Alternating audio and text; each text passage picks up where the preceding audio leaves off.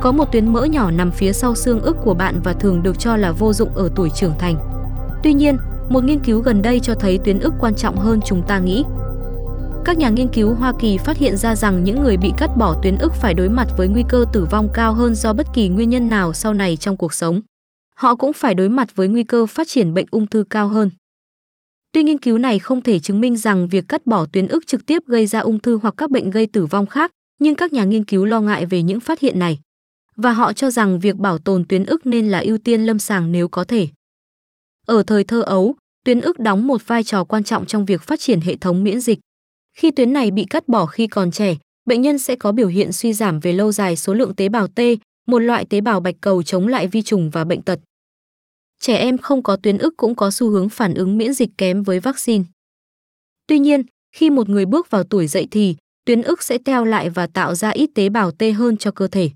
Nó có thể được lấy ra mà không gây tổn hại ngay lập tức, và vì nó nằm ở phía trước tim nên nó thường được lấy ra trong quá trình phẫu thuật tim, lồng ngực. Tuy vậy, khi bệnh nhân bị ung thư tuyến ức hoặc các bệnh tự miễn mãn tính như bệnh nhược cơ, cần phẫu thuật cắt bỏ tuyến ức, trong đó tuyến ức được phẫu thuật cắt bỏ, điều này là việc cần thiết để cứu được bệnh nhân. Sử dụng dữ liệu bệnh nhân từ hệ thống chăm sóc sức khỏe của tiểu bang ở Mỹ, các nhà nghiên cứu đã so sánh kết quả của những bệnh nhân đã trải qua phẫu thuật tim lồng ngực, hơn 6.000 người không cắt bỏ tuyến ức và 1.146 người đã cắt bỏ tuyến ức.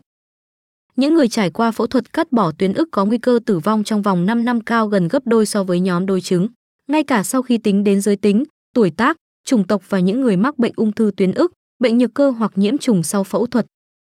Những bệnh nhân đã cắt bỏ tuyến ức cũng có nguy cơ mắc ung thư cao gấp đôi trong vòng 5 năm sau phẫu thuật.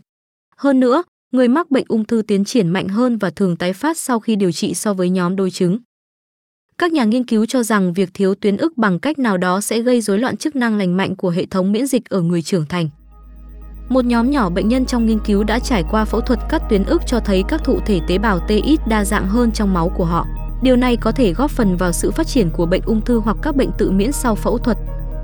Các nhà nghiên cứu kết luận rằng tuyến ức đóng một vai trò quan trọng về mặt chức năng đối với sức khỏe suốt cuộc đời của chúng ta.